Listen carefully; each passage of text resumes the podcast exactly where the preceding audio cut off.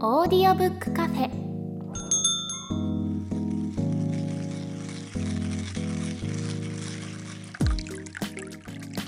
ここはオーディオブック好きが集まるカフェ。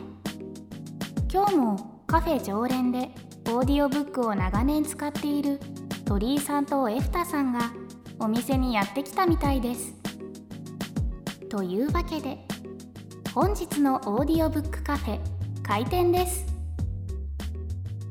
今回のおすすめオーディオブックは鳥居さんからということで早速鳥居さんおすすめ作品の紹介をお願いします。はい。今回僕がおすすめしたいのはマイケル・サンデル著「それをお金で買いますか市場主義の限界」という本になります、はい。えーもはや言わずと知れたマイケル・サンデルさんだと思います、はい。えーハーバード大学の教授ですよね。はい。で1953年生まれの方で類いまれなる講義の名手としても有名で。あ講義がうまいんだこの人。そうなんですよ。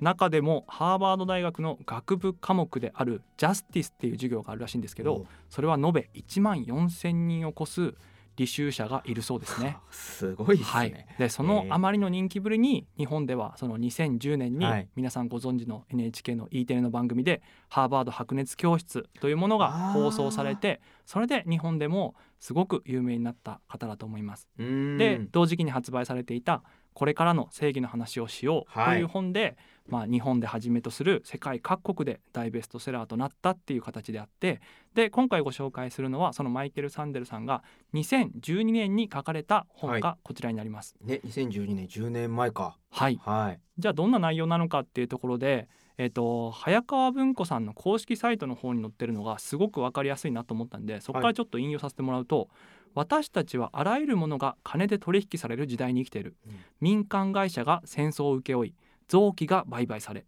公共施設の命名権がオークションにかけられる。市場の論理に照らせばこうした取引に何ら問題はない。売り手と買い手が合意の上で双方がメリットを得ているのだから。だがやはり何かがおかしい。貧しい人が搾取されるという公正さの問題なのか。それもある。でももっと大事なことが欠けている。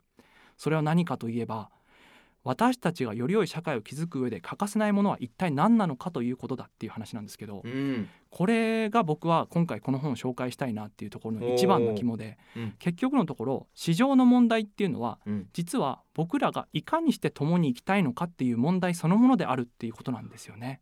いかにして共に行きたいのか。はい。おだからこれをどうして商品化していいのか逆に言うとどうして商品化しちゃダメなのかっていう時にそれはやっぱり何か倫理観がはらんでるはずでその倫理観の問題がまさにそのどう共に生きたいのかっていう問題に直結する問題だっていうことですよね。うん。だからこのタイミングで僕はこの本を改めて今読んでみる価値ってあるんじゃないのかなと思ってうん。今回この本を紹介しようと思ったんですが実際に聞かれてみていかがでしたか？うん。あのー確かに商品化しちゃダメなのかなって思っているもののオンパレードうん。でしたね、うん。なんかえすっごい頭いいと思うけどなぐらいの感じでうん。流してたものについてこう徹底的に考え抜くわけですよね。うん。うん。でそれでまたやっぱりぐっちゃぐちゃになりましたよね。うん。えー、そうでも確かにダメだわって僕はまああの単純だからうん。思いました全部。うん。いやそうなんですよね。だからもう本当にありいろんなことのあ具体例が出されながら、はい。これは商品として扱っていいんですかってことが語られるじゃないですか、うん。なんか印象に残ってるやつありますか？あーそうっすね。でもこんなのあるこんなサービスあるんだって思ったのが、はい。薬物中毒の人が妊娠できないようにするっていう手術を受けることで、うん。お金がもらえるっていうのを考えた人がいて、うん。それはちょっと衝撃でしたね。うん。つまりその薬物中毒の人から子供がから生まれた子供は不幸になると。うん。だからそのそういう人から子供が生まれないように、うん。薬物中毒の人にお金を払って、うん。あの子供が産めない体になってもらうっていう、はいそれは確かにこうなんだろうその不幸な子供を増やさないということで、うん。えーあの福祉に資していると、うん。うん、だからそのししかもそのお金に困っているうからそれを買うわけでうん。誰も損してないじゃないかっていううん。ところから、まあ、議論が始まっていくんですけど、うん。これはなんかすっごく衝撃でした。なんかうん。なんかそのやっぱりなんかなんかダメな気がするけどそのそそれをこう説明できないっていうところうん。もあるしうん。なんかすごいざわつく例でもあったし、いうん。やこういうのがいっぱいあるんですよね。いやそうなんですよ。すごいっす。うん。はい。だからなんかそれだけで見るとその薬物中毒者の方であっても出産して子供を育てる自由があるだろうみたいな風に捉えられるんですけど、一方でそれを主張しているというかその活動家の方は実際にそういう人たちが産んだ子供を4人も引き受けていてうん。やっぱりこういう子供たちが増えていくってことはあまりにもこうよろしくないと。うん。だからやっぱりそういう施策を打っていく方がいいんじゃないかっていうことで動いてるみたいな。だからうんどっちの意見も本当にあるんですよね。でそれが実際にある。はい。拮抗状態にあるっていうか、うん。どちらも正しく感じてしまうっていう、うん。だからなんかそのあたりのこう、えー倫理観的なものというか何を正しいと思うのかっていうところはやっぱり今すごく揺らいできてると思うんですよ。なんかいわゆるその神の見えざる手じゃないですけどその市場原理に委ねておけば結局、えー正しい金額に落ち着いていくだろうと、うん。その需要と供給の交わるところに落ち着いていくだろうみたいな話をうん。信用しているとどんどんそこに偏っていくっていうか、うん。何でもかんでも商品化されていくよねっていうところがあると思ってて。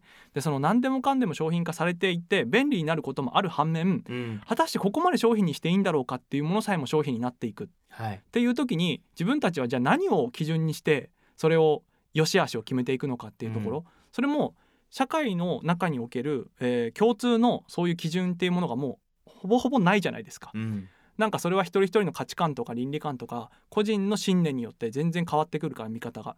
だからそういう時に自分たちは何をよりどころにすればいいのかっていうのを考える上で、はい。このただただそういうどっちが正しいかわからないってこのマイケル・サンデルさんがひたすら投げてくるカードをうん。見ながら、うーんどっちだろうねっていうのを考え続けるってことはすごうん。くこう今やっとかなきゃいけないことだなと思ったんですよね。そうですよ。なんだろう。ここに書かれている例って割と耳にするというかね、うん。うん、結構あると思うんですよ。まあ、最近の例だとあの転売ヤー問題とかね、はい、うん。ん、マスクをあの転売ヤーが買って、在庫がなくなってそれを高く売るみたいなことが、すごくこう批判を浴びた時ありましたよね。うん。でその時に、まあ、転売する人の言い分としてはあのー本当に必要な人だったらお金出してても買うでしょ、うん。本当に必要な人に届けるためにやってるんだと。うんうん。でおかっていうのも言い方があってうんまあ一理あんのかなみたいな、うんうん。いやでもやっぱ僕はおかしいと思う派だけど、うんなんかそういう例がこう身近なものとか、うん。軽いものとかから、うん。あのーすごい重い話まで、うん。いっぱい取り上げられてるからなんだろうすごく全体に通じるうん。なんかその判断基準みたいなのがうん。おぼろげながら見えてくるんだよね。うん。うん、だからそれはね言葉にするのすごく難しいんだけど、うん。でも自分の中ではああこういうものは多分お金にしちゃいけないんだろうなっていうのがうん。見えてきている感じはするんですよ。うんだからすごく考えやすくなりました。おお、うん、意見を主張するできるほど消化はできてないんですけどね。うんう、うんん、えなんかおぼろげながらでもその基準めいたものって何何があるんですか？とやっぱりいいのかなって思ったものは良くない。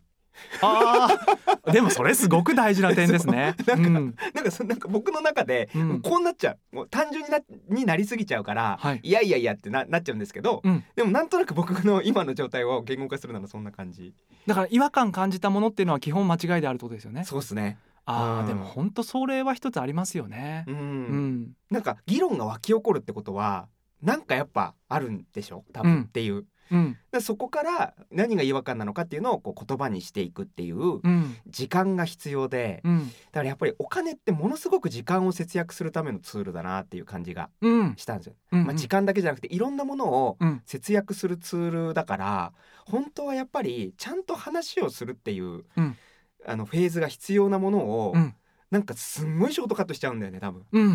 うん、それが多分なんかやっぱ歪むんだろうなっていう、あうん。でそこショートカットしちゃいけないとこショートカットしちゃってるから、あ、うん、それを積み重ねていくと多分おかしなことになるんじゃないかなっていううん、感じがしました。そこの歪みが多分違和感につながってるってことですよね、きっと。そうっす。なんかこう違和感をお金で解決しちゃうから歪んでいくって感じ僕のああ、なるほど、なるほど。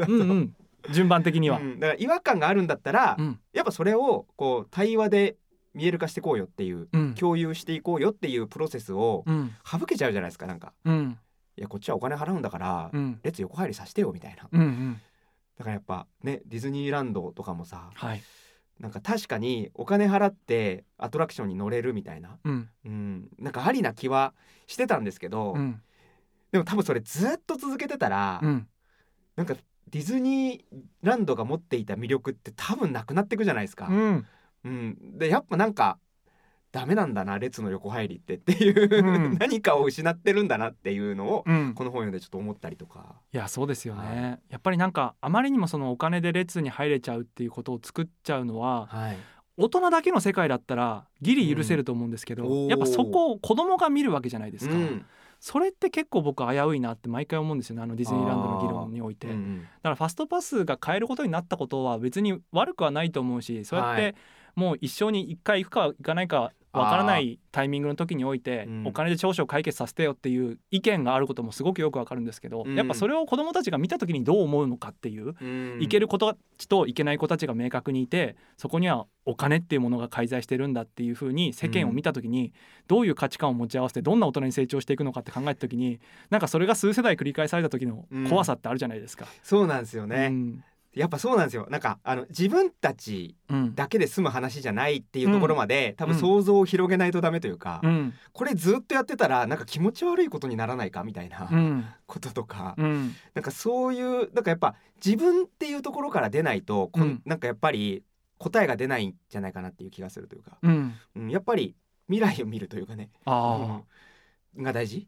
確かに、はい。でもそうですよね。お金で解決するっていうのは私のあのそういうエゴというか、うん。何かこう欲してるものを買わせてくれってそのためにお金積むんだからって話ですけど、はい。その行為を客観的に見た時とかそれが続いてた時のことまで考えられて含んで考えないとはいなんか誤った方向に行くんじゃないかっていうその歯止めみたいなものっていうか、ん。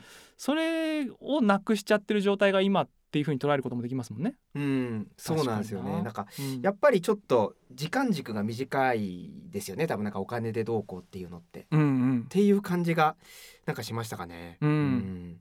でもやっぱりなんかそのさっきエフタさんがおっしゃってたようなそのこれをお金で買ってもいいのかそうじゃないものなのかって時の違和感ってはい。すごく大事なことだと思ってて、なんかそれがある種市場原理に任せていいものなのか、うん。公共性として市場原理から切り離しておいとかなきゃいけないものなのかっていうところの話だと思うんですよ。うん。だから例えば学校教育とかっていうものは割と切り離しておかなきゃいけないことじゃないですか。うん。それが飲み込まれていった時に破壊されちゃった場合っていうか、うん。もう歯止めが効かなくなった時の状態ので教育を受ける子どもたちが生まれてしまうっていうのはうん。やっぱり恐れた方がいいことだと思うんですよね。うん。だからなんかそういうことを考えずにただただお金で解決していった方がだって早く済むじゃんとか、はい何かこう自分たちの方が優位に立てるからみたいなことでうん話を終わらせちゃいけないことなんだろうなっていうのはすごく感じましたね。そうっすね、うんなんか話終わっちゃうんですよね。いやそうなんです そうよ。話終わらしちゃダメなんだなっていううんうんところもありますね、うん確かに。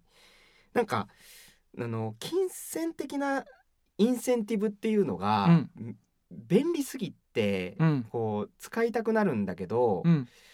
やっぱなんかあんまりにも強すぎるから、うん。なんか他のものが全部塗りつぶされちゃうというかね。うん。そしてなんかやっぱ最近多分ようやく世の中が分かってきたこととしてお金ってそんな便利じゃないぞっていううん。価値観って育ってきてる感じするんですよ。はい言うほど市場経済って万能じゃないどころか、うん。結構ポンコツじゃないですか。なんかうん。あとなんかお金ってなんかそんなに大大事というかなんか今まで言われてたお金感ってなんか変じゃないみたいな、うんうん。なんだろう。そんなに信じていいものかっていう。うん。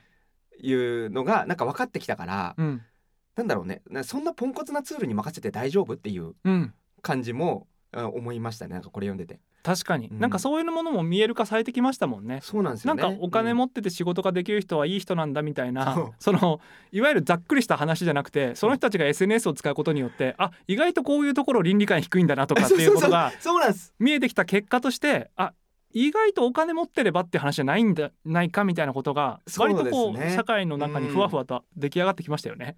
なんかお金持ってるのにすっごい下品だなこの人とか、うん。なんかダサいなっていう人ってうんなんか可視化されてきたじゃないですか、うん。なんかそのおだからなんだろうそういうところとお金ってそんなリンクしてないんだなっていう感じになってきた時に、うん。お金持ってるとかお金持ってる風に見せるみたいなもののかっこよさみたいなのが、うん。ものすごく下がってきてるように見えるんですよなんか、うん。だからあんまり自慢する人いなくなってきたじゃないですか、なんかうんうん。なんか金持ち風を出すみたいなのが、うんちょっとなんか価値観変わってきてるなっていうところはでもなんかすごくいいことだと思いますけどね。お金じゃない解決方法を模索しなくちゃいけないっていう、うん。うん、なんかそういうスローな世の中に移ってきているのは、うん。個人的にはいい傾向なんかなってちょっとこの本読んで思いました。うん。いい傾向ですよね本当に。うん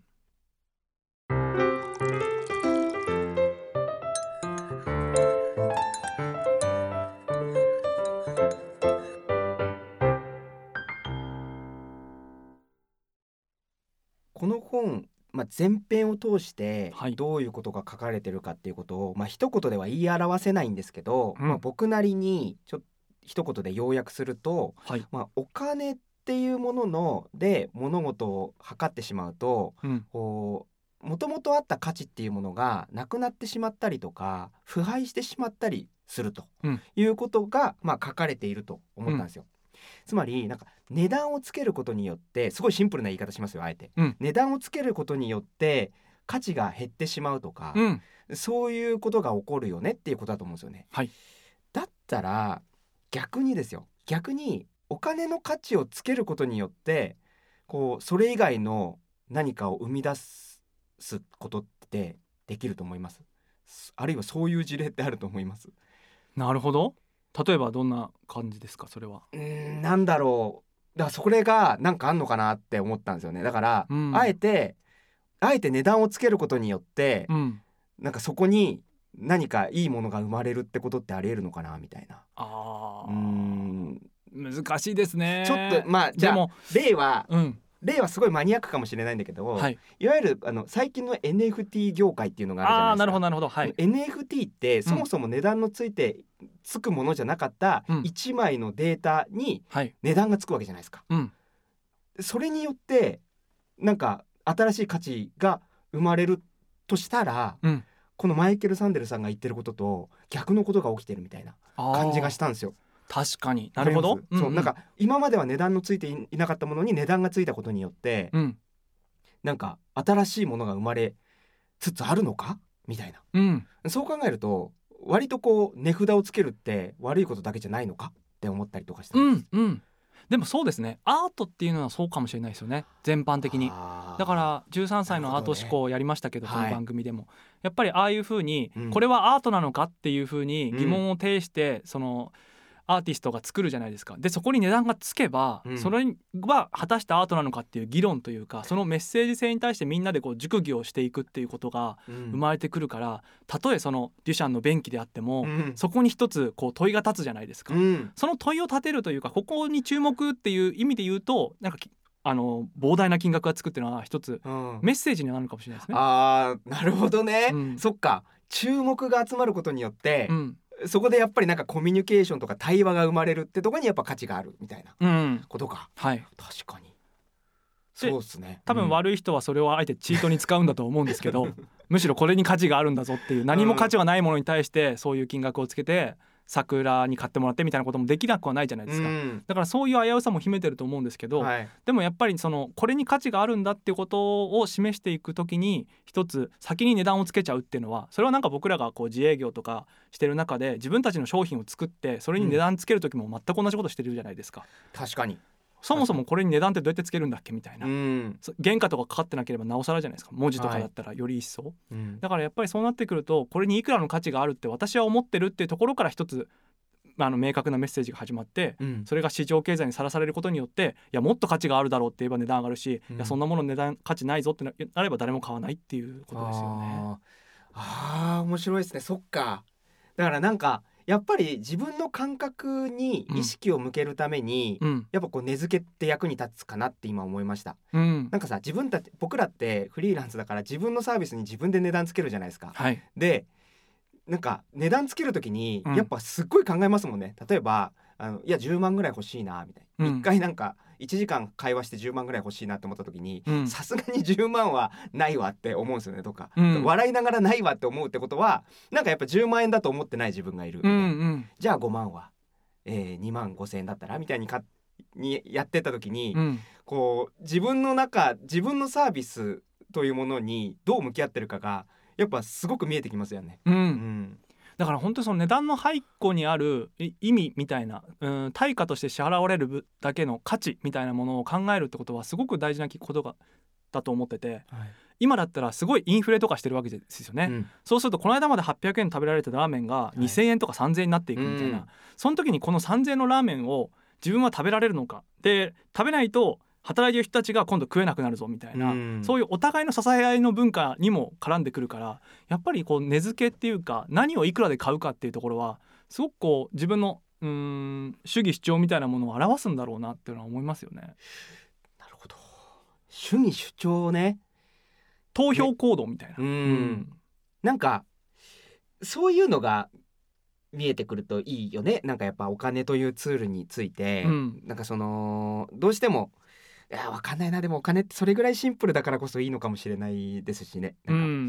なんかそよお金にいろんな意味をつけようとするとその今回の本うん。それお金で買いますか？この本の議論が余計複雑になるような気もしたというか、うんうん。お金っていうものがシンプルなものだからこそなんか論点が明確になってうん。いいのかなっていう感じも今ちょっと思いました。うん。うん。そうですよね。だからこれをこの金額で買ってもいいのかっていうこと自体も、うん。お金に余裕があればまあ、うん。痛みはないじゃないですか自分の水に切ってる感覚は、はい。だからそれが市場に並んでてなんか今欲しいなって漠然に自分が思ったら買っちゃうじゃないですか。うん。でも果たしてその買うっていう行為自体が倫理的なのかどうかっていうこともすごく大事だと思うしうん。あともっとあるのはこれ僕全然違う本で千曲選手が出てる「救いとは何か」って本が出ててここにあのマイケル・サンデルさんの欺瞞みたいなことが批判として書かれててそれすごく本当にその通りだなと思ったのははい。このマイケル・サンデルさんの議論の中にはその毎回トロッコ問題みたいなことが出てきて、うん。そのこっちに切り替えれば5人死ぬけどこっちだったら1人死ぬみたいなじゃあその時にこのレバーをひ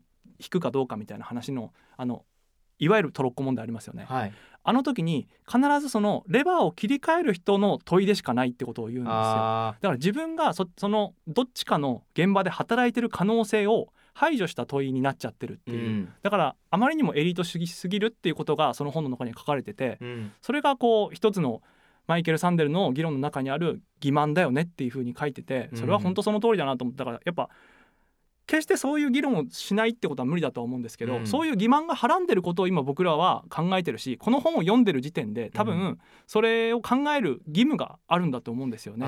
読めてるっていうことはそういうことじゃないですか、買う側にいられてるんだから。うん。だからやっぱりその臓器売買をしなきゃいけない切迫感みたいなものはきっと僕らに今ないし、はい。でもそれをしなきゃいけないぐらい追い詰められてる人も世間にはいて、うん。その時にあなたは買っちゃっていいんですか？本当に？っていうのは、うん。なんか問われてしかるべき問いだなっていうのはすごく思うんですよね。うん確かに当事者だったら、うん。そんなバランスの取れたこと言ってられないというかね。うん。うん確かにそうっすね。だからそのなんだろう当事者目線をまあ議論をするためにあえて排除してると言えなくもないですけど、うん。当事者がいないっていうところが欺瞞だよねってことですよね今のそうですね話って。だから市場原理が常に正しいっていうふうに言ってる人の論理の中には私は絶対にその搾取される側に行くことはないっていうところが前提としてあっちゃってるよねっていうことだと思うんですよね。いつでも買える方にいるからだからやっぱり何でも金で買えた方がいいじゃないかっていう議論になると思うんですよ。なるほど。だから自分が買われる側になる可能性を想定してないっていうか、うん。でもそれってものすごい幻想じゃないですか、うん。何かが変われば一瞬にして自分は買われる側に回るで、うん。